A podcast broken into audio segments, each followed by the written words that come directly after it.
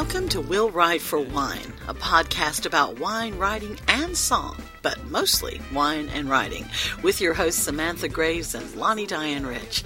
Take it away, girls. Thank, Thank you, you, Wanda. Wanda. Welcome to Will Write for Wine. This is Samantha Graves. And this is Lani Diane Rich. We're here to talk to you about wine and writing. it's starting already. Okay, everything's Oh, fine. Okay, today's episode, we are having our second movie night starring The Princess Bride. Yay! The movie that shouldn't be good, but is. We'll analyze why a movie with a cowardly villain, a wishy-washy heroine, and a hero that's who's not that nice to his lady make up for one of the best movies ever made. And one of the best books ever written, but I already talked about that last week. It was. I just. I, it was. No, it wasn't last week. It was the week before, Week wasn't before, I think. I can't remember.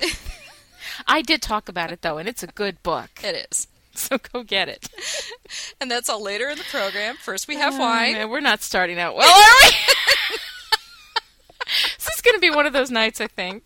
I think it's going to be one of those nights. Yes, we have wine, Sam. What are you drinking? Tonight, thank God, I'm having a 2005 Bouchon Cabernet from Sonoma, California. Mm-hmm. This is another fine wine that Laura Fitzgerald sent us from mywinesdirect.com. Thank you, Laura. Oh, hi, Laura. It's very good. I like it a lot. Um, Mm-hmm. The wine notes are it has rich black currant, vanilla, and chocolate aromas, all supported by an underlying earthiness. Ooh. Yeah, the tannins are firm on this full-bodied, well-balanced wine. it sounds like it's So we got stout. round tannins, Yeah, it sounds a firm little like- tannins. It sounds like a kind of a, a a chubby little wine, don't you think? but it's very good. I like it a lot. Thirty percent Okay. alcohol, uh, and I think it's around eleven dollars a bottle. oh, So well, that's very fabulous. nice. Yes, very Mhm. nice, very nice. So, what, what are you drinking, Lani? I don't care. as long as it's got alcohol in it. I don't really care. Uh, no, it's uh, actually another California wine. Ah, So we've we've matched it up again this week. Uh, I am drinking a 2005 Sterling Vintners Collection Sauvignon Blanc, Mm. also a California wine, as I mentioned, um, but it's in the script, so why not say it twice, right? It's going to be one of those nights. it is Okay. really. Um, it's already starting out, and it's just going to get worse. Strap yourselves in, folks. It's going to be a bumpy one. All right. Um, bright aromas and flavors of grapefruit, lemongrass, and hints of fig and white peach. Mm. I have to say, my first Sauvignon Blanc was that couple of weeks ago, that Agua Fresca from Chile. Mm-hmm. And I loved it. And then I've had like a couple more ever since. Uh-huh. And I have to say, I've been a loyal Chardonnay drinker for like six years now. Ooh, yeah. I think I think I'm switching. really. I think I'm switching my favorite wine to Sauvignon Blanc. There's something about the um the kind of the lemony and the tart and the light and everything, especially during the summer. Yes. I am I'm having a Sauvignon Blanc thing now. I'm I'm having an, an affair. Even though uh, Chardonnay has been my classic uh, standby wine. I'm loving the Sauvignon Blanc. This is uh, 13.5% alcohol, which is completely respectable Yes. and uh, it's about eleven dollars. Oh, so it's okay. you know decent decent Yeah. priced wine, although you know expensive by my standards. um, you know this is really splurging by my standards, but um, it's really really good. I'm going to buy lots more of it. Good, good. Yeah. Well, now we know what we're drinking. Uh, we need to talk about who we love this week. Time for Mm-hmm. shout outs and shout offs. Oh, shout off! So we've got a name, right? for, for the anti shout out is now a Yes, shout off. yes. Okay. And Do we have any shout offs this week though? um, well, you don't want me to tell the Oliver story, do you? No, don't tell another Oliver story.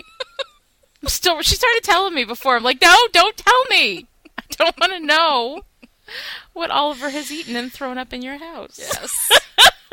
and that is has, uh, has happened again this week. So Oh, yeah. just bypass that. No, my shout out this week is to Holly for sending Mm-hmm. us the the super cool website with how to say cheers in every language. Yay! which is just so much fun. Everyone should Mm-hmm. have this bookmarked. I'll put the site in the show notes. And uh, yeah, so thanks, Holly. Uh, Oogie Wawa. That's Zulu for cheers. That's Very cool. Oogie Wawa. Ukiwawa, that's so cool. I I'm want to pretty learn sure- Zulu now. Well, I'm pretty. Yeah, really. I mean, I'm pretty sure that I've been speaking Zulu to my children when they were babies. Ukiwawa. All right. And also to Holly Zivgeli, which is how they say it in Bosnia. I'm sure that they say it pronounced properly. I've just butchered it, I'm sure. But anyway, they say something close to Zivgeli in Bosnia. Uh, it's a very, very cool site. Thank you, Holly. yes, thank you.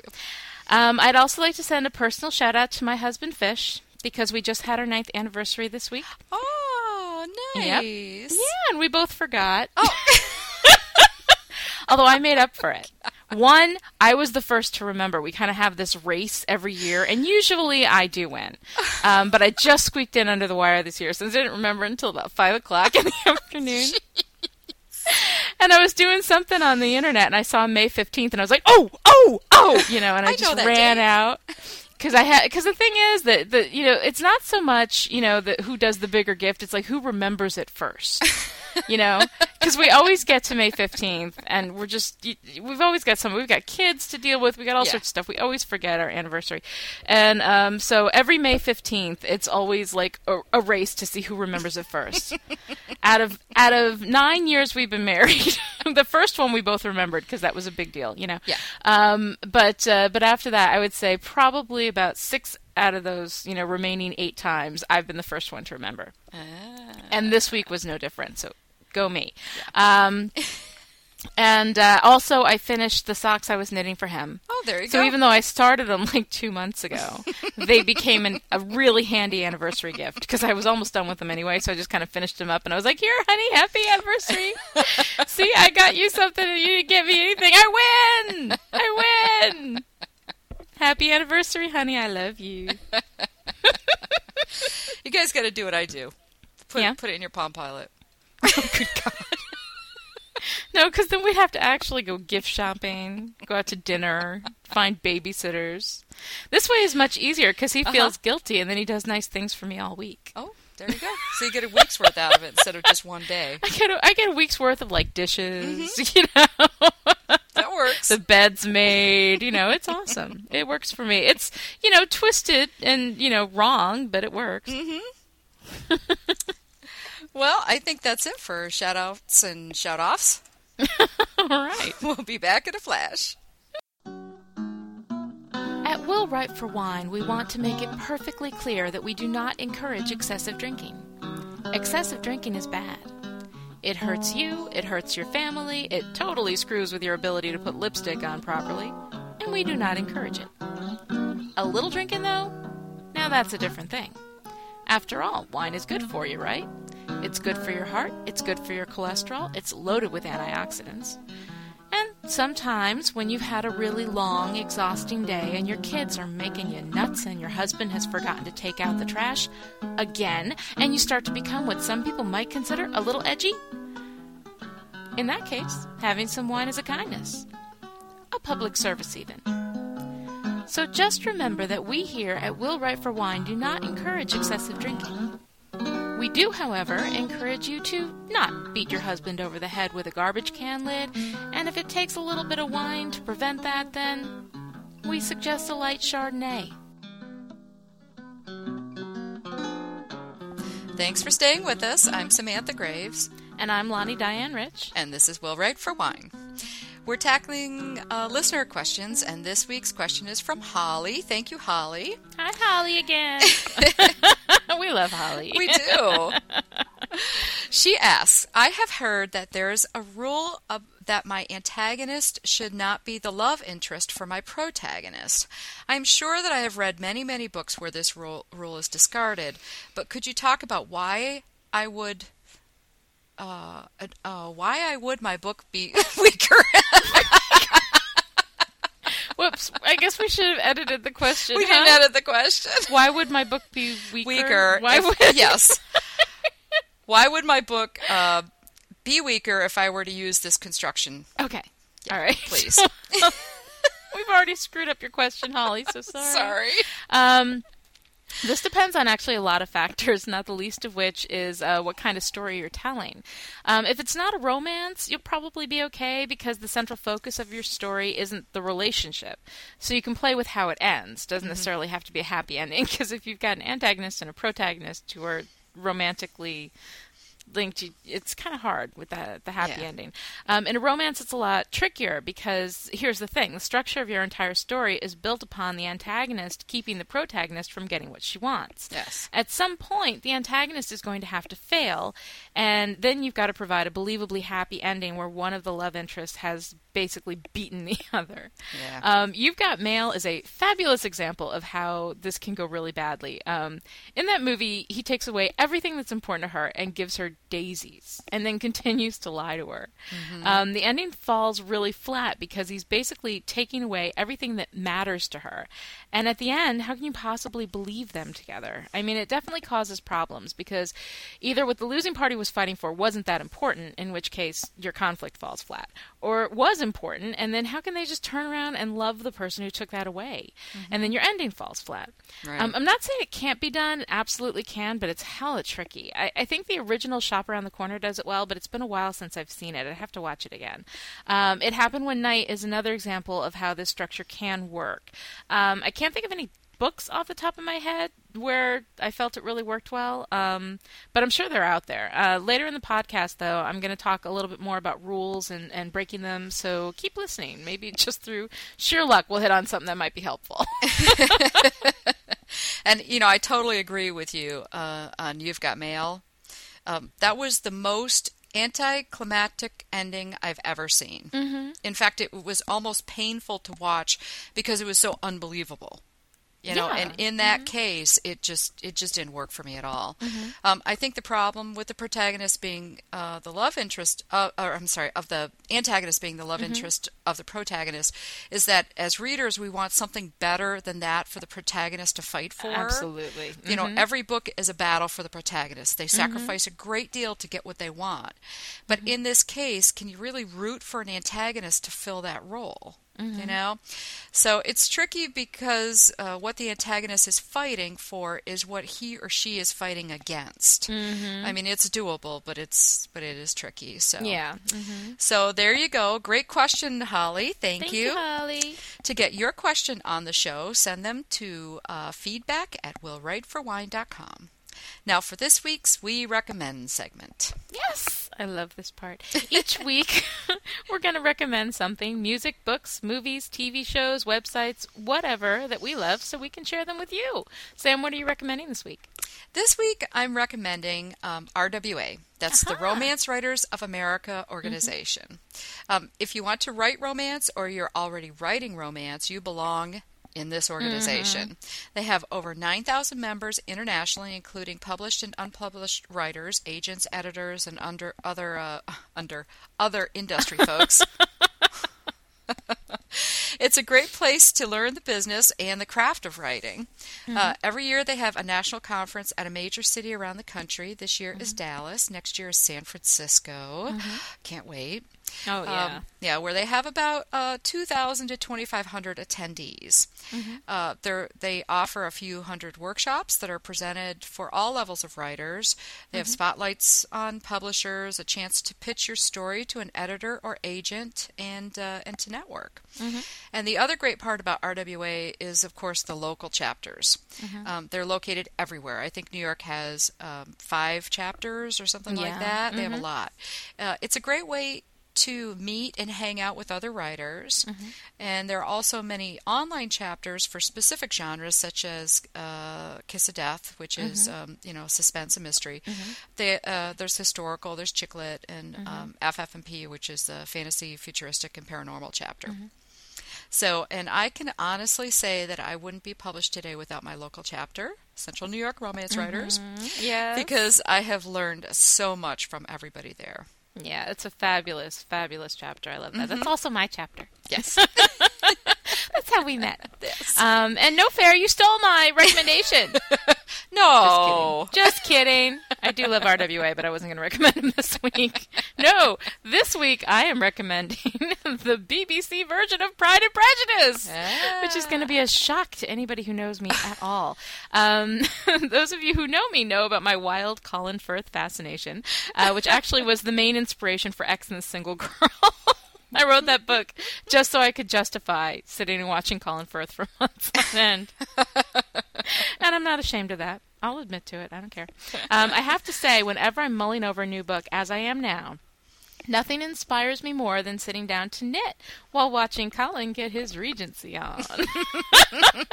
it's five hours. There's lots of balls and pianoforte, but it's wonderful every minute of it. And most libraries have it. So mark off a section of your weekend, rent, borrow, or buy the BBC version of Pride and Prejudice, and you can thank me later.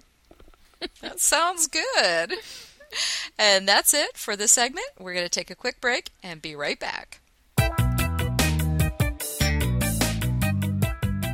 A sexy international art thief with a license to steal and a past she can't escape. An ex cop with a murder to avenge and nothing left to lose. A calculating killer launches a deadly game. From the heat of Havana to the streets of New York City, the race for justice is on. Sight Unseen by Samantha Graves, now available at a store near you. Thanks for coming back with us. I'm Lani Diane Rich. And I'm Samantha Graves. And this is We'll Write for Wine. tonight, do I sound bouncy enough? uh, tonight we got another movie night, this time talking Yay. about The Princess Bride, the movie that should be bad but isn't. Um, going back to Holly's question earlier, where we touched on rules, uh, here we've got the brilliant William Goldman, who wrote the screenplay um, and also the book. And he violates pretty much all of them. Right. At first, you've got a, a weak and cowardly villain, and you've got a hero who's kind of mean to his girl. Right. I know. He was pissed at her because she moved on with her life after he died. I mean, he died. Yes, but death cannot stop true love. He died. Don't get me started on Buttercup. The only thing in that movie that does not work for me is Buttercup. I hate Yeah. her. Yeah. She's sassy and smart one minute, then wimpy and stupid the next. Totally Mm-hmm. inconsistent. You can tell she was written by a man. I love William Goldman. I'm sorry. I gotta you can agree tell there. she was written by a man. That's right. Okay, so let's get started. We're going to start with um, the opening of the movie. Yep. Grandpa reading to his son, which and is the a story, story. within a story Right, yeah, right. framework there. Right. So, what do you think about that? Do you think that was a strong choice or a weak choice, Sam? Well, you know, it's funny because um, I never remember that part. Mm-hmm, it just seems to be like non-essential. I I think the only thing that it's in there uh, for is to kind of create this fairy tale like atmosphere. Otherwise, Right, I found it a little intrusive, and I found the kid kind of snotty. Yeah, well, the kid's a little obnoxious. He's a very young Fred Savage. Yeah. pre Wonder Years. So Yeah. I mean, he was he was a little thing. Mm-hmm. But um, yeah, you know, the, I, I found it interesting because I think that the, in the actual book, the mm-hmm. story goes a little different. He had written the story for you know his son, who was fictional. You know, I don't think he had a son, but you know, he was talking about his son and, and reading the story to his son, and he created this world in this realistic world in which this story existed. As a mm-hmm. matter of fact, a lot of people truly believed there was an S. Morgenstern who had actually written the book The Princess Bride, and that Florin and Guilder were real places and all this kind of stuff. I mean, he kind of created this. He he worked really hard to create this, you know, this place for this in a in a realistic way, Right. So that it was a real fairy tale written uh, within our world. And I think that that's why they decided to do that. I don't think that it's necessarily. I don't think it weakens the storytelling a whole lot. No. Um, you know, they have like kissing book jokes, and they're sort of funny, but they're not really, you know, that necessary. You could take all that out and not lose anything from the movie. Exactly. And I think that that's. It doesn't take away from anything really because they're mm-hmm. short, but I don't. I don't know that it necessarily strengthens the storytelling, and I think that the movie would have been just fine without all that. Yes, I agree. You know, I agree. But you know, as much as I love Columbo, mm-hmm. as much as Peter Falk brightens my day, could have lived That's without. All right, so let's get into the story framework now. Here's the question: Who is the hero? you know, of I the Princess Bride. yeah, no, I thought about this, Mm-hmm. and you know, I, I think it's Wesley, Mm-hmm. but I also felt that um, Inigo was Mm-hmm. also ha- had a lot of heroic qualities to him, even though he wasn't, you know, it wasn't a typical romance. He wasn't Yeah. in the romance. You know what I Mhm, mean? So, uh, so I think those two would be my choice. What do you think? I think? so too, except that Wesley doesn't seem to change or grow very much. And Inigo has this huge arc, right. you know. And Inigo I is the one, the only one with a real solid goal. Like Wesley's goal is to be with Buttercup, you know. So he has a goal, and you know he's he's a strong. I mean, Wesley's the good-looking, you Mm-hmm. know, guy. He's the love interest. He's the everything. But I think Right. that Inigo is the true hero of this story because he has a clear goal from beginning to end. Yes. Uh, The whole story, you know, his entire story is so focused on that. Um, it creates uh, the motivation for everything. Like, uh, you know, Wesley wouldn't be alive if Inigo did not have the motivation to find somebody who could help him get the six fingered man. Right. You know, so I mean, Yeah. Mm-hmm. Wesley would have died if it wasn't for Inigo. Inigo was Yeah. alive. Inigo was alive for the whole movie, so I say that's my hero. if Yeah. you die in the movie, you're not my hero. Yeah. you know? As much as I love, you know, Wesley, and I and I Mhm. do. I've had a crush on Wesley ever since Oh, know, yeah. this movie came out. I was Oh, like yeah. 14 or 15 or something. I love the movie, but um, but yeah, I mean, I, I really think Inigo is the hero, and I think it's Mm-hmm. Well- interesting because he's also a secondary character. Right, right, and Mhm. and you know it's it's it's interesting because our next question focuses on goal, Mm-hmm. and Wesley's goals is to get the girl, Right. but you know one of my questions was, you know, how did he find? how- Did he show up because she got kidnapped? Did he just decide this was the time to come back? Would he have even come back if she hadn't been kidnapped? You know, so But he didn't know. So- How did he know that she was kidnapped? I don't I know. think. I mean, my theory is because they don't ever answer that question. There's Right. no clarity on that. so so of all. course you know that that makes me crazy. Exactly. Well, yeah, exactly. But um, so there's no clarity on it at all. So this is my theory based Mm-hmm. on Wesley: is that here he was, he was Dread Pirate Roberts. Right. He hears she's getting married. Uh huh. He starts heading back, Right. and then as he's following her, you know, and about to, you know, to talk to her or approach her or whatever, she gets kidnapped, and he just happens to be there at the right place at the right but, time. Uh, but the thing is, why didn't he come back before then? You know what was Maybe he stopping just heard him? she was getting married. Yeah, but the thing is, he's all about the whole true love. Well, if you're about the true love, then you're going to go back as soon as you can. I mean, he Yeah. waited until something happened on her until she until she went with somebody else and then he comes back and then he's all mad because she like is with, you know. So so unfortunately what that did was it really kind of crushed his whole goal motivation thing for me. You know? Yeah, it really it does. And also the Yeah. you know, uh, first of all, if if he came back and he just happened to be coming back and following her or whatever at Which the would moment be she fine. got kidnapped, That would be that's fine. well that's Yes. coincidental though. And Right. coincidence is not strong storytelling to say, "Oh, it just happened that way because." You know, well, it's also if he not had strong heard motivation either.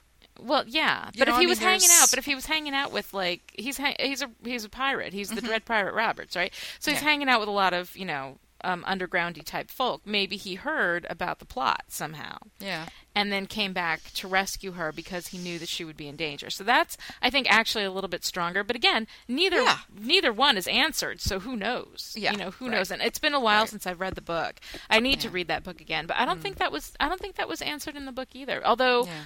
It's been so long, people. You Mm-hmm. can correct me if you if you know more about the Princess Bride than me, which is probably ninety five percent of you. Then feel free to correct me if it's in the book. But I don't remember. Um, I don't remember ever having an answer to that question. Right. now, you know, Inigo, Mm-hmm. he is clarity all the way through. You know Absolutely. exactly. And remember how we were talking about how secondary characters come in so much stronger Yeah. because you're not you don't, you're not carrying that much weight with them. Mm-hmm.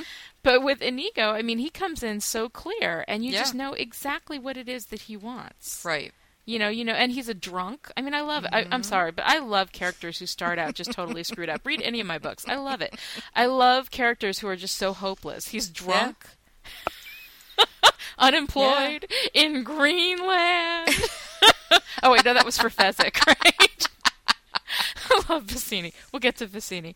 Yeah. Anyway, um, so you know, it, when you're talking about who the hero is, I think that your questions that you have to answer is who has the strongest goal, Right. Which is Inigo. Out of everybody, he's got the he's got the strongest goal, and then um, who changes the most? And I think it's also Inigo. It, it absolutely Because I don't think Wesley learns much. no Wesley doesn't have really much of an arc at Uh, all. Buttercup learns practically nothing. Well, Buttercup has no. Buttercup is a Purpose. cardboard character. She's Yeah, got nothing. she no She's- purpose. Yeah, okay, the freaking fire swamp. Was is anybody else crazy by the fire swamp? Here she is. You know, she's this sassy. She's talking back to Vizzini, who's going to kill her. You know, she's all sassy with them. She jumps Yeah. into the eels, right? You know, Yeah. she's got she's got some fire. She gets with Wesley, and all of a sudden she's like, "Oh no, save me!" She gets in there. th- th- Her thing catches on fire. How many times And- does he save her in the forest? Exactly. And she, ca- just her- stands there. and she just stands there. And the thing is, you know, what made me crazy, what made me the most crazy was okay, the fire thing fine. She she just sits down and says, "I'm on fire," and lets him put out her skirts. Like she can't, you know, pat Mm-hmm. them together anyway. The sand thing, all right, whatever. She fell into the sand thing. That's fine. He went in after her. That's totally cool. It was the ROUSs. The ROUSs attack him. They're biting down. You can see in every single shot. There's Yeah. that big stick just sitting there, and she's like, "Oh no, oh Wesley, oh no, oh Wesley!" And then as soon as the ROUS starts coming after her, oh, then she picks up the stick. Right, you should have beaten that thing senseless. I'm sorry, man, woman, traditional roles, whatever. You Whatever. jumped into a river full of eels. yeah. you can take up, pick up a stick stick. and save the man you love from a giant Yeah. rat. I'm sorry, you can do Yeah. it. So uh, yeah, Buttercup. I just and she's so inconsistent. Yeah. Okay. You know, we'll, we'll get to her. Okay. We're Okay, I'm sorry. wait minute. Uh, Did I jump ahead? No. Have I already gone on my Buttercup rant when it's a little early? You have. It's a little early for the know, better I just-. I know. So anyway, so we've decided that Inigo's the hero. Then. yes. After all that. all right. Okay. All So well, let's go to all of our characters Right, and right. Uh, and go Well, through them all. And first off, the casting was Mm-hmm. Oh, brilliant. yes. Oh yes. The casting Absolutely. for this movie, every character was born to play the parts that they played. Mm-hmm. I mean, it was just so perfectly done. So the casting, that is one of the things that made that makes this movie so great. yes. You know, was the casting. So the first one we're going to talk about is Wesley Okay. and uh, his strengths. Um, he's totally hot. Uh, yeah. Totally hot. I mean, very, very. Even as the farm boy, Yes. Dread Pirate Roberts. I loved him as the farm boy. I know. As Amazing. you wish. Oh my god. Really? I mean, wouldn't you just? I mean, maybe that's why I liked it so much. it's like okay, as you wish. I think that's like, enough. And you know, and, and, and we'll get to why all this works despite all the criticisms. Mm-hmm. But you know, part of it is just because it's it's in such an unrealistic. It's a Yeah. farce, you know. It's a satire of fairy tales. You know, they're making fun of fairy tales, so it's okay. But also, that guy is just hot. How do you pronounce his last name? Do you know? Cary uh, uh, Ewells, Elwes. I don't know how to pronounce. Oh, pronounce. I don't know. name. I don't know. I don't know how to pronounce it. I can never say it because I would I would say that I think it's the Cary guy that's hot. It's the Cary guy. It's a Cary guy. Yeah. Well, also, and I think he's smart. He plays, a, you know, he's a Oh, smart yeah. character, um, except when it comes to picking women. Yeah, And he had some of the best lines in the movie, Oh yes, and he's very good with a sword. Oh yes, Yeah. yes. I mean, and he's he's just he's wonderful. He's Oh, just yeah. brave and he's smart and he's Yep. sexy. Yep, yep. Yes. And well, even and, and and see, we're even willing to forgive the fact Mm-hmm.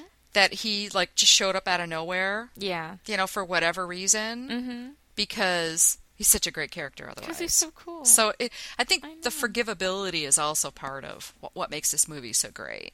yeah. Yeah. Mm-hmm. Now, some of his weaknesses, his taste in women. his taste in women. I also think that in the beginning of the movie, he thinks he has to go it alone. I think Mm-hmm. he very much thinks that he's a loner. And, you know, that changes at the end of the movie. If you notice, he kind of goes together with a bunch of other people. They make a plan, they kind of Yeah. Mm-hmm. execute it. So, but, uh, and then my favorite line that he utters in the whole movie is sleep well and dream of large women. Love that line. that is a good one. That is a good one. He has a lot of he has a lot of really good ones. I, Yeah. I like Yeah. him a lot. He's he's very good when he's. I love it when he's fighting with Inigo. Mm-hmm. Oh you yeah, know, yeah. they're talking about the different kinds of um, defenses. Oh yeah, yeah. They're just so cute. When he's climbing And- up and he's like, you know, he's, try- he's like, I'm trying to climb up here, and Inigo's just talking to him. Well, I'm only here to kill you. that does And put a damper on our relationship. Yes. Also, mm-hmm. that sword fight scene Yeah. is the best sword fight scene I have ever seen.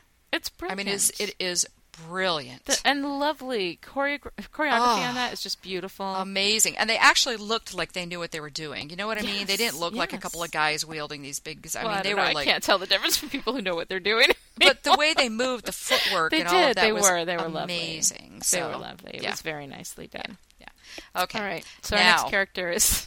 Now your favorite. I'll, I'll let you take Buttercup. Okay. I think I want to hear your opinion. Okay, Buttercup. Her strengths are that she's beautiful. Yep. That's Uh, all. Does she have another one? I don't think so. Does she pretty have much she strength? was just she's well- just this beautiful goddess standing there But the thing is, though, she has strengths in certain parts of the movie. Like, Yeah. you know, after the fire swamp, where she's like, "Do you promise not to kill him?" And she says, Uh-huh. "You know, if if you if you were to die again, you know, I just I can't handle that." And that I think is really brave. And then when Mm-hmm. She- Mm-hmm. she's talking back to Vizzini after she's been kidnapped, and she jumps in the water with the eels. I mean, that's Well- that's a girl with you know with Yeah. sass. You well, know? and she pushes him down the hill. She pushes Yeah. Wesley down the hill. exactly. you know so what's interesting about her is that she really doesn't do a lot physically uh, uh, you know as far She's as you know lazy. she's, a- she's She'll just kinda- off her mouth, but she doesn't she's actually you know to do any work. well you know that term bump on a log Mm-hmm. that, that i swear that was written for her because i think she was drugged for like most of this movie she just kind of standing there She- you know and i don't know if it was that if that was the director's take on it if it was the script or how she interpreted it but it was it was a little uneven It was I felt she really. was I mean, really she was uneven. so inconsistent, and that's Yeah. the thing that drove me nuts. yeah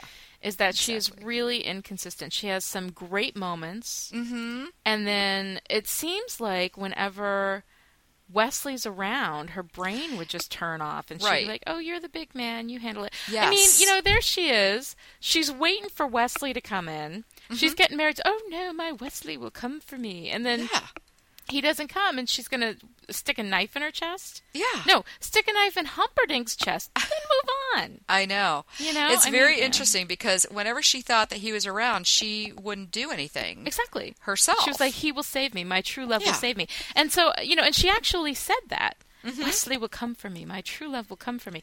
And and I don't you know, know. if they were trying to like stay stay consistent with the period or what, but it wasn't really a period. I mean, this is a or with the the theme that death, because he says death Yeah. cannot stop true love, and she says, "I'll never doubt it again." oh maybe So, yeah, Yeah. but you know, she's just really inconsistent. Mm-hmm. She, um, there's just nothing about her that you can really attach to and say, "Yes, I can get behind this character." You know. right, right. So, Okay. all right. So Prince Humperdinck. Yeah. Which I think is the perfect name. It is. It is for him. And I think um, his strengths, you know, he has henchmen. He's the king. Mm-hmm. So he has a lot of control, basically. And he's a good tracker. Mm-hmm. And that's pretty much it for his strengths. I think. Not much else. No. Because basically he's a coward. Uh huh. You know, he picked Buttercup to start a war.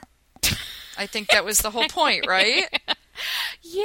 Yeah. And it was going to kill her to start a war. Yeah. And I think that there are probably easier ways to start a war. Well, and then he's got that one line where he says, If she is dead, I shall be very put out. And he's so obviously gay. oh, yeah. I mean, let's let's just face it. Let's put it on the table. The man is gay. He's got it for the six-fingered man. He's gay, Oh, gay, God. gay. I I'm would not not, say such things say- if I were you. Well, there's nothing wrong with being gay. Just be who you are. You know what I'm saying? yeah. I mean, even back then, be who you are. That's right. it's not the gay that's the problem; it's the closet. Do we have to apologize to gay people now? Did I? yeah. It's not the problem. Just be who you are. A man that gay marrying a woman has got some issues. Get out of the closet and move on. Yeah. You know, if he had just taken the six fingered man off with him, and had fun, we could have avoided this whole thing. You know, I'm just not even going to touch the six fingered man. I'm not going to touch the six fingered man for anything. She's gonna kill me as soon as we finish this segment. Okay, moving along. Inigo Montoya, our Oh, favorite character, one of our yes. favorite characters. Yes, He's my hero. Now his this is interesting because his strength is the love for his dead father. Yes. And Mm-hmm. so he did the swords. He learned how to use the sword. He was very loyal and all that. His weakness is the love for his dead father. Right. He Mm-hmm. actually has, it's kind of like a double edged sword.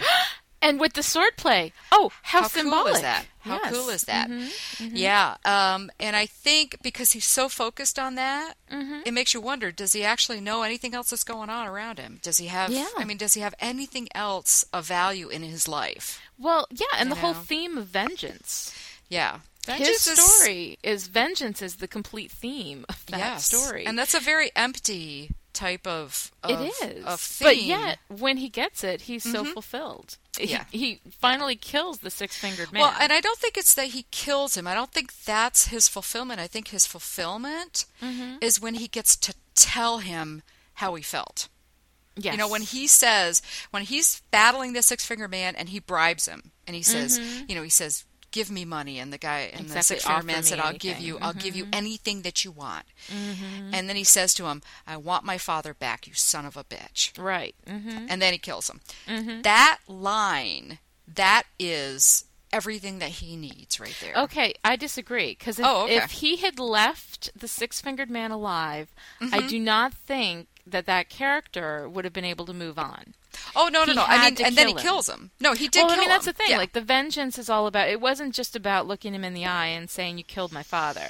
It was about killing him. but it was was saying also, that but and he, then but he him. spent the whole movie practicing that line. Exactly. That was very important that he got a chance to say that. That he got see, what does that say? That says about vengeance, though, is that vengeance is an honorable goal, and that it's it's you know, and the th- I think that it says something about vengeance, with which I don't particularly agree. You know, Right. But I mean, it's okay because you know nobody nobody likes a message movie anyway that's sitting there Yeah. preaching to you about stuff like that. Yeah. But um, but I think that it was it was an interesting thing is that you know he was a drunk he had all these problems he spent you know how long 30 years 20 Mm-hmm. Yeah. years chasing this guy you know wor- Yeah, living learning- yep, learning for how to- vengeance Yep, and then as soon as it's gone rather than being empty because he doesn't have anything to live for anymore. He's just like Mm-hmm. oh okay well let's move on. And i don't know that that's really realistic but then again Yeah. it was a you know it was a fairy tale. Yeah. so i mean that's fine. But um but i just found it really interesting. I found it a really interesting um choice to make in that storyline. Well, what what was interesting is at the end he almost did have a family. yeah. You know, he had Fezzik, he had you know Buttercup, and Mm-hmm. well yeah and he's going to go be the next so- Dread Pirate Roberts. Yeah, You know, so Yeah, he is really, you know, he's he's fine. You know, Yeah, he's gonna be He- good. He killed that guy, and you know, he got over that vengeance, and there you go. You know, Mm-hmm.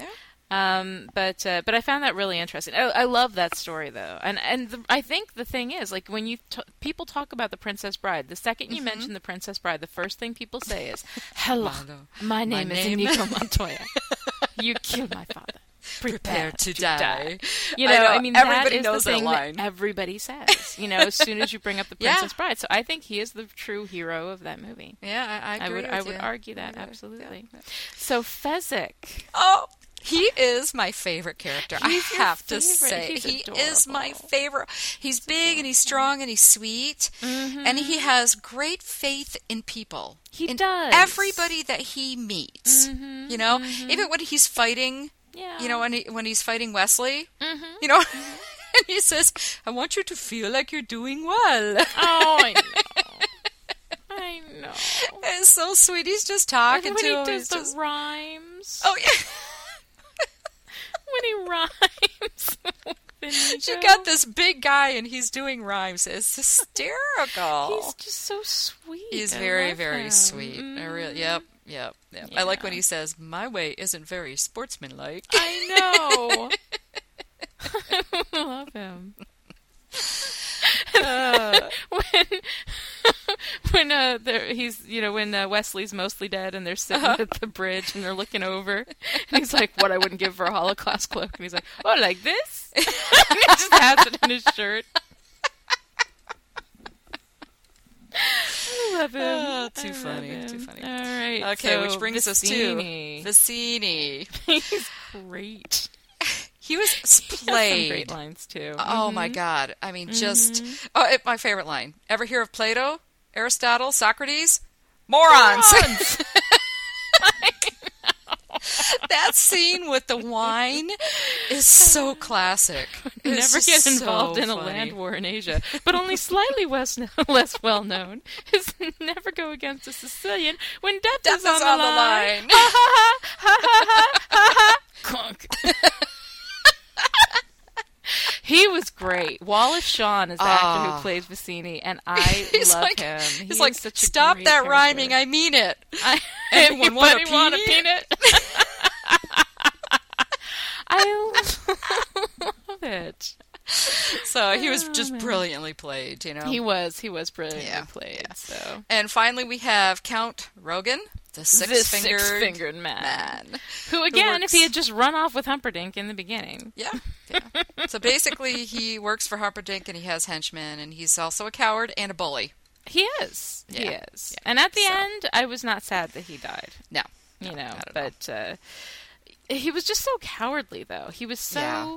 like that's the thing. Like those bully characters that are. You know, I mean, as soon as, as soon as you know, what was it, when Inigo killed all of his henchmen, Oh, yeah. he oh, just yeah. turns around and runs he away. turns and runs. like you cowardly little rotten. Oh God, I just hated him. Well, Yeah. what you're supposed Yeah. to.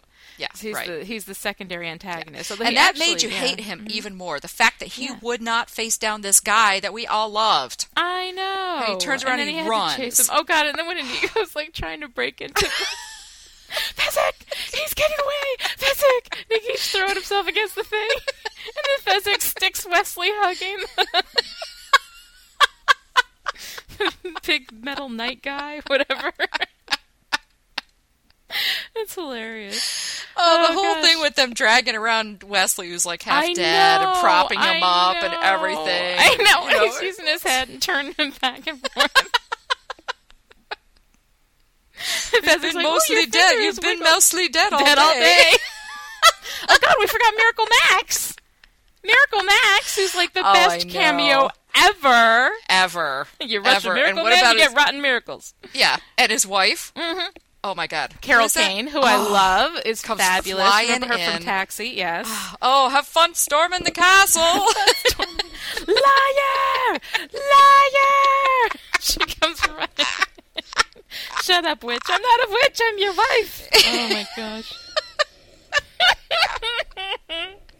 you know, there were just such great scenes. They there were such great scenes put together. They were. You They know, it was were. just Mhm. amazingly done. The fairy tale structure was all there, you know, and you had the Mhm. unreal characters and an unreal world. However, the world building was fabulous. Oh, it was. This was. this story mm-hmm. stayed true to the world all the way through, and mm-hmm. that's why we totally bought it. Yeah, and that's you know, I mean, that's why it works. Uh, this kind Mm-hmm. of a story, because it's like farcical and it's satire and it's you know fantasy and it's all these you know crazy Yeah. things. Um, you can actually get away with a lot. You can get away with a lot because it's in a it's in an other you know quote unquote other world that it's an alternative universe. You know, Mm-hmm. Yeah. um, it's a fairy tale, so they But get away stayed- with it there. Mhm. It stayed consistent all it the way did. through from beginning to Buttercup e- may every, not be consistent, but yeah. the world was. Yes, But the world Mhm. was, yeah. Mhm. And of course, my favorite, my favorite, yeah. my witch. I love that guy. Uh, and of He was course, you know, it had the mm-hmm. whole happy ending and Yeah. everything. Everybody ended up with, you know, everybody was mm-hmm. happy. All the good guys were mm-hmm. good, and all the bad guys were dead or bad or whatever. So, So yeah. now, why with So- all the so you know we've picked on all the flaws, like all the all the rules that were broken. yeah, What is it that makes this work so well You know, I mean, it's all of those things. It's, it's Yeah. the farce, it's the humor, it's that we're willing to forgive it. But do Yeah. you even feel like I didn't even feel watching this movie? It wasn't until I really sat and thought about it, and I was like, oh my gosh, you know, because it's the first time I have analyzed this movie from a storytelling perspective, and I'm looking Mm-hmm. at all these things. Which, you know, when I was 15 and watched it for the first time, or any of the other times I watched it, I wasn't a writer Right. you know so i wasn't analyzing it Mm-hmm. and i didn't feel like i was forgiving anything i didn't feel like there was anything wrong with it you know Right. it was fine even buttercup you know Yeah. Mm-hmm. buttercup was still a little annoying you know she still kind of got on my nerves that was the one thing that i still didn't like but wesley was worth it so i didn't care but i mean there's Right. all these things that make it work anyway Well, and I think it's because the world. I think they Mm-hmm. built this incredible world with this dialogue and this Mm-hmm. and this kind of tone, and that stayed consistent all the way through. Mm-hmm. You know, so it didn't get sappy, it didn't get serious, it didn't get, you know what I mean? yeah hmm And the only intrusions were when they cut back to the to the, To the contemporary stuff, which yeah. they really didn't need. But which um, they really didn't but I think for me, I think that's why it worked. I think that's Mm-hmm. why we all hung in there. And then, of course, the writing and the and the the acting was just brilliant. oh yeah and the directing Yeah. Wasn't Yeah. that a Rob Oh. Reiner? I think that was one of Rob Reiner's Oh, first yeah. big hits, right? I think so. um, Yeah, and it was it was really fabulously done. It was Mm-hmm. so it was so well told, and it was told from a classic. You know, you kind of had a classic structure. You know, Right. you had the um, you know, the bad guy, the dark moments, the you know, the whole Right. thing, like everything. Right. Mm-hmm. You know, when Wesley dies. Wesley dies so much in this movie. Every time you turn around, he's dead. Um, but uh, you know, and also that it's very funny and it's very farcical. I think if you were trying Yeah. to tell this story from a serious, you know, believable point of view, it wouldn't Right. have worked because It of all those work. Mm-hmm. things. But because it was so funny and farcical, and with humor, you really can. You can you can get away with a lot. I mean, I was talking to- to somebody about this um, recently. Is that when your voice is really really good, when you've got a really strong voice, like in your Mm-hmm. storytelling, sometimes you can get away with a lot. Yeah, right, right. Well, know? and this and in this, the world building was the voice. hmm exactly. The, the, whole the world, dialogue, the way, the- yes, exactly. Everything Mhm. was was the voice of the of the movie. So So it yeah. Mm-hmm. still worked, even though it, you know, violated the quote unquote rules. And that's the thing about um, about rules is that sometimes you get really into um, what the rules of storytelling are, and there's a reason Mm-hmm. because it makes your life easier. you know, if you follow the rules, you pretty much are guaranteed that, that something will work. But things can work even when they don't follow them. Mm-hmm. You know, and it's just it's sometimes it's hard to really figure out why. You know why it works. Why is it so forgivable? But I think it's a really interesting question. I don't necessarily have the answer to it, but I think it's an interesting thing to kind of ask yourself. You know, as a writer, you know, what is it that makes these things work? Now, you, you're really all of your stuff that you write is very, very tightly structured. It's very tightly structured, and it moves. it moves really well. Well, you're very Yeah. plot focused. yes. You know, me, I think I'm kind of silly. I think I'm one of these people who gets away with a lot Well, no, I, th- I think you you start from you start with the characters. You Yes. always start with the Mhm, characters first, and then you figure out the plot. And I Yeah. generally start with the plot first, and then the characters come. Mhm. So I think that's our that's our main difference between. It's it's, it's interesting so- though. I mean, Yeah. Mm-hmm. I'm, I'm kind of looking at all this stuff now because, um, you know, as far as what what stories work, even though there are some weaknesses, because there is this real tendency, especially the more that you learn about um, yourself as a writer, Mm-hmm. there's a tendency to want to follow all the rules to prevent yourself from screwing up. But I think that maybe in all that really tightly structured rule following, that you can lose something too Yeah. you know and so there's kind of uh, uh, what i'm finding in my experience with most of my writing is that um, I, I i'm finding that you have to really ride a very delicate balance between 2 extremes you know and Mm-hmm. Yeah. there's the extreme rule following and doing everything by the book until your writing is completely dry you know Well, and I think you have to be fearless. mm-hmm, with every single book. I mean, I'm terrified. Every book I write Oh, is yeah. going to be my last book. Oh absolutely I mean, I always write every book as is, as if it's my last book. I don't leave anything on the table. All goes into the book. yeah hmm You know, um, and, but I think you have to because I never know if what I'm writing and, and all the, the rules that I'm breaking are, are going to work. So, yeah. hmm Well, that makes sense. That Yeah. makes sense. Very cool. Well, I like it. I think it was a good discussion. Yep, yep. and uh, it's time for more wine. We're going to take a quick break and we'll see you shortly. For 29 years, Carly McKay has known that her mother was never coming back. Her father was never going to file for divorce. Her little sister was never going to grow up, and that psychics were full of crap. This year, all that changes. From award winning author Lani Diane Rich comes The Fortune Quilt, a heartwarming story about family, psychics, love, and quilts, and what happens when they all collide at once. Publishers Weekly calls The Fortune Quilt vibrant. Kirkus Reviews calls it beguiling. And you can call it yours if you just head on down to your local bookstore because it's available now. Pick up your copy today. Thanks for coming back. I'm Samantha Graves. And I'm Lani Diane Rich. And this is Will Write for Wine. what Go to win some it. great prizes? Yes, I really, really do. I would love to win some great prizes. I am so glad that you asked me. I'm so Well, glad you- that you asked you- me. well, you can't because you know the you know the podcasters. I know. Anyone related to or who are the podcasters is ineligible Are for this not. contest. Uh, that's right. Exactly. Shoot. Anybody else, head on down to willwriteforwine.com and give us some feedback. We're looking for reader questions, listener questions, writer questions, wine suggestions if you're over 21, or just general commentary on the show. Each month, all eligible entries will go into a wine bucket. At the end of the month, we'll pull a name out of the wine bucket to win a fabulous prize. Yes, and on tap for May, we've got a signed copy of Unearthed by C.J. Barry, who Uh-huh. is also actually Samantha Graves. It's the same person. It's kind of Yeah. like uh, Janet and Michael Jackson, how you never see them in the same Yeah, place. I'm a little schizophrenic. Exactly. and you'll also get a signed copy of Maybe Baby by me, Lani Diane Rich. All you have to do is um, to enter is send us an email at feedback at willwriteforwine.com or comment on our website. We will announce the May winner at, on our June 1st show, so send in your comments and suggestions now. Up next, we have the Dun Da- dun dun da- dun. Weekly weekly weigh-in. We're just not getting any better at that. No, you know what? It's okay. I think part of our charm is how bad we are at the D block. I think that's part. Is that part of our charm? People, go ahead and dreaded write us D and let block, us yeah. know if when you listen to the D block, you look forward to it because you know how bad it's going to be. Because sometimes seeing people do things really badly can be fun. It is Right. Yeah. All right. Well, I'll tell you, this week I have revised 326 pages of A Little Ray of Sunshine, which is my book that'll be out next year, mm-hmm. including 28 pages of fresh material. Oh my god. And I handed in a proposal on another project. So you know what? I'm Wow. feeling pretty good about what I did this week. You know, that's a very productive week. yes, hence why I need Very to drink good. tonight. How about you? How'd you do?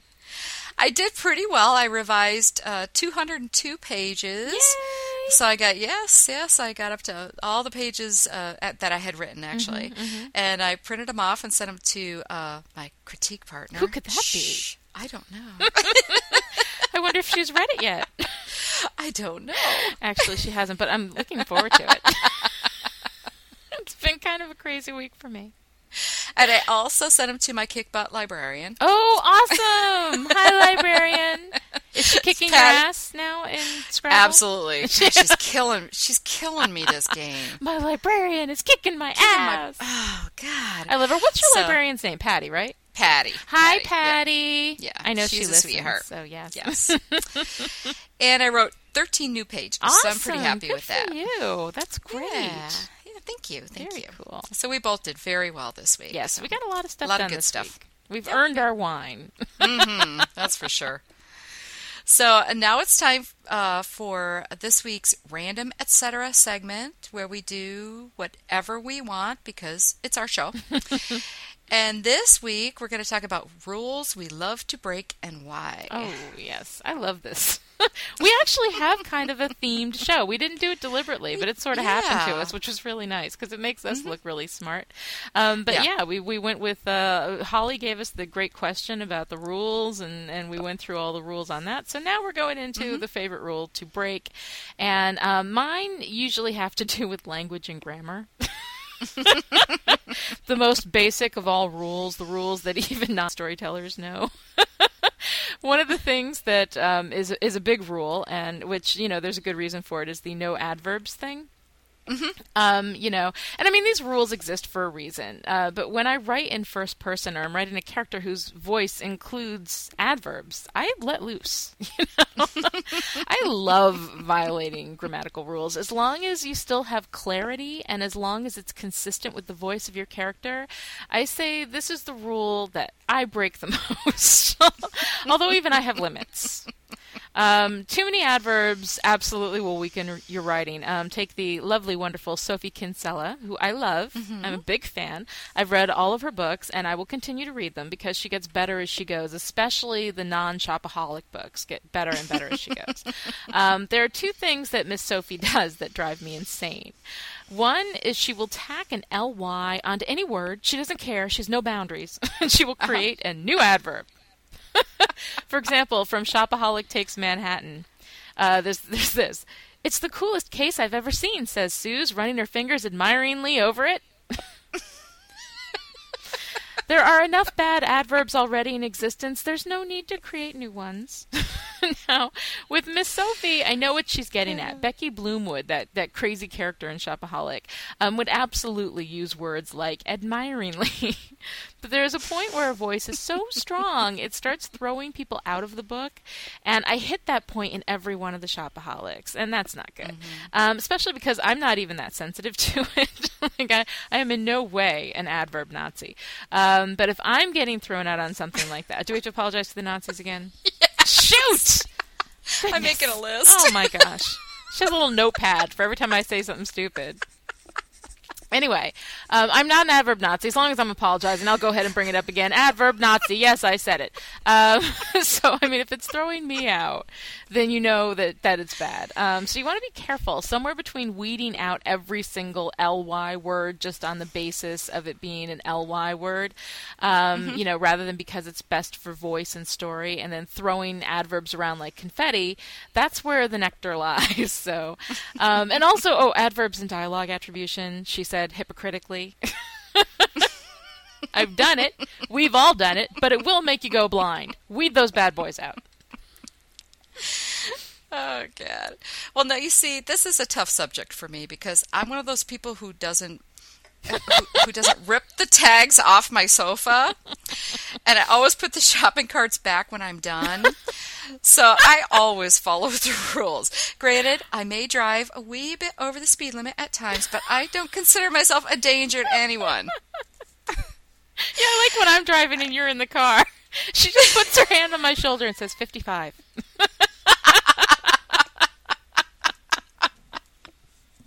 That's only if it's posted. I mean, if it says 55, you know. But if you go 75, I know, and like, sometimes, especially when I get chatty, I don't realize exactly Yeah. how fast I'm going. So it's a good thing that she's there. Otherwise, I'd probably and be in believe it or not, Lani is chatty when she drives. just a little bit.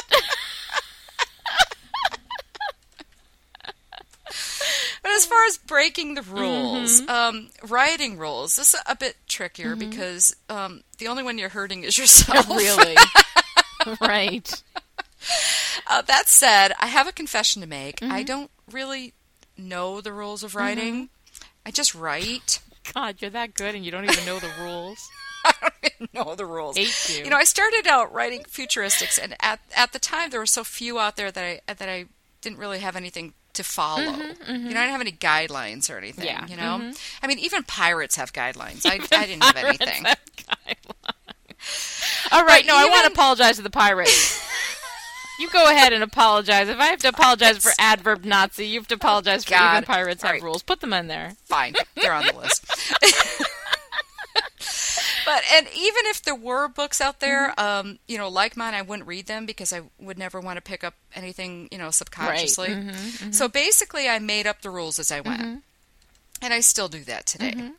Now, uh, grammar, God help me, I just try to ha- ma- you know to make sure that my writing is clear and that it makes Mm-hmm, sense. Um, you know, sometimes I write choppy and fast, or long and sweet, or you know whatever sounds right to Mm-hmm. my writer's ear. And um, and and now, of course, I'm going to have to go back through my manuscript to weed out, weed out all the LYs. No, you don't That do I that on might principle. Did you not there. listen to what I just said? You never take it out just because it has an ly. You take it out because it weakens the writing. If it doesn't weaken the writing, you leave it in. That's what people get Well- all adverb Nazi about it, and they go through and they take out if something has an ly on it, they take it out. You know, and I'm like, why? I mean, it's one thing if you're Sophie Kinsella, and if you if you have admiringly in your Mm-hmm. manuscript, take that bad boy out. But there's lots of them that can work toward voice. A lot of people use Yes. use adverbs, you know, freely when they're when they're talking and in their voice. You know, when you've got it in dialogue attribution, she said happily. You know, I mean that kind of thing you got to kill. That's you know that on principle. Yeah, uh, you know, even See, that's leave what I got to go back and check. I'm leave some sure. in on You know, that and what it's funny is that I I hear these rules like they pop up every once in a while, Yeah. and I'm thinking, geez, have I done that? Violating them like a Viking in a new done- oh, village. yeah, big time. it's amazing. Yeah. But I think this is the thing. Mm-hmm. You can break all the rules you want as long as you stay true to the story and to the reader. Right. Because you don't want to feed either one of them a line of crap. Well, and that's what the rules are really there to protect, to. I think, for the Yes, most part. But some people will follow them blindly because it's a rule, as opposed to that it is necessarily the right choice to make in that particular circumstance. And I think that every manuscript, every writer is different. There are different things. Mm-hmm. Right. There are rules that you know you can break that I can't get away with. You know, and Yeah. vice versa because of the way Well, that we the write. funny, I, I wouldn't even know if I broke them. So. well, I didn't know rules either, you know, for a long time. I mean, my first few books, I had no idea. And then, you know, I started to kind of Yeah. Mm-hmm. get to know them. And, you know, and there are things in, in my writing that I look back on. I'm like, like if you read Time Off for Good Behavior, I had no idea what I was doing. No idea. Anything I did right, I did totally by accident. yeah, but it won a Rita. well, yeah. So you talk about me not knowing what I'm doing. I know, but like you know, I mean, now I'm looking at the rules, and it is making my life easier in a lot of ways, but it's also making it more difficult because I I become so sometimes just on principle. Yeah, I look at yeah. something and I think that violates a rule, and I have to get to the point. My my big yardstick is. If it's broken, if something's wrong with it, then go back, look at your rules, and see if you violated something. But if it's if it's not mm-hmm. broken, don't fix it. You know, and sometimes right. people will do that. They will go back and they will apply a rule just to be applying a rule because it gives you something to put your back up against as a writer, Right. which you never have. As a writer, as a creative Well- person, you never have anything to put your back up against. That's all an illusion. So forget it. You know, there's no point. People want those rules because they want to have something to hold on to that they can say, "Look, I did it right." But it's a weird, magical thing. There are people who can violate the Mm-hmm. Rules all over the place and do a wonderful, wonderful job. That's right. And that's also why you have to be very careful with critique partners. Mm-hmm, With people critiquing your work. Don't always jump and say if somebody says you got to change something, don't just jump and change it. Right. You know, if if three people say it, then you got to kind of look Then at it and say, you know what, you know, there's something wrong here. Exactly. You know, what can I do to fix it? But you know, I see that happen a lot, where it'll just be a knee-jerk reaction from a new writer, and they'll just change everything. and they try to please person everybody. said exactly. Yeah, you, can't can't please everybody. It's completely You can't. impossible. So what you need to do is stay true to your story. It's really, Mm-hmm. it's you know, I, I've been writing for years, and it's still difficult for me. You know, there are times Very. where uh, if somebody says something, I, my first instinct is to go back and fix it, and you have to really kind of think about that if that's really what you want Mm-hmm. To do, and if it's right for the story or not. It takes a long time to build up those skills, especially dealing Right. with. With feedback and everything, we should do a whole show on feedback. Do we have a show Oh, on we feedback should. scheduled? We'll schedule. It. I don't one. think so, but we should. We'll- we should. we'll schedule a show on because I, feedback. you know, I've seen it kill kill a great writer. Oh yeah, I've seen bad feedback kill a great writer, or even good feedback kill a great writer. It, it's it's this business. Mm-hmm. You have to remember that it's not personal. Mm-hmm. The book is is, is in the end, mm-hmm. it's a product, Mm-hmm. And it's not you. It's not personal. You know, it can always be fixed. Yeah. It can always, you know. So Absolutely. We'll do a whole show on feedback. I think there's Yeah. enough there for us to talk about that. absolutely. But right now, Okay. what we need to do is take off for a refill.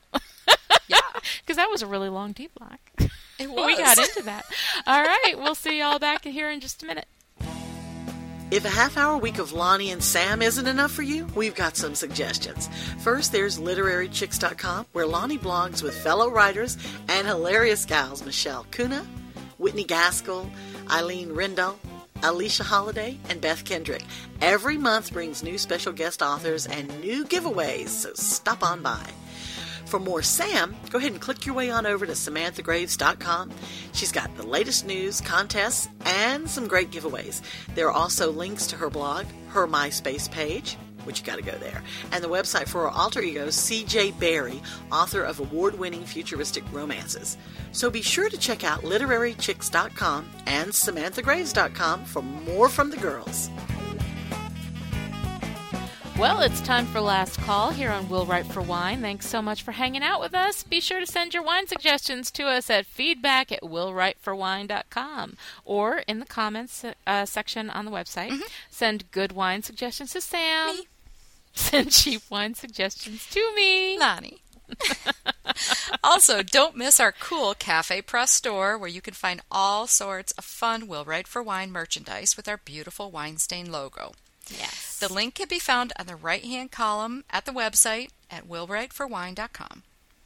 And don't forget to vote for us at Podcast Alley. Please. We're slipping in the rankings. Please. Please go vote for us because it makes us happy. Mm-hmm. Or you can review us at iTunes too. You can always do that. Mm-hmm. Um, it's a good deed you can do from the comfort of your computer, and it won't cost you anything except a few minutes of your time, which you've already given us an hour. What's a few more minutes, right? And next week, we're going to have a dialogue on dialogue. Which, oh my God, I can't wait. Yeah, that should be fun. Very excited for that. Because let me tell you, there's nothing like a chatty girl talking about dialogue to just make the hour fly on by. so until next week, this is Lani. And this is Sam saying if you can't write for money, then write for wine. Bye. Bye.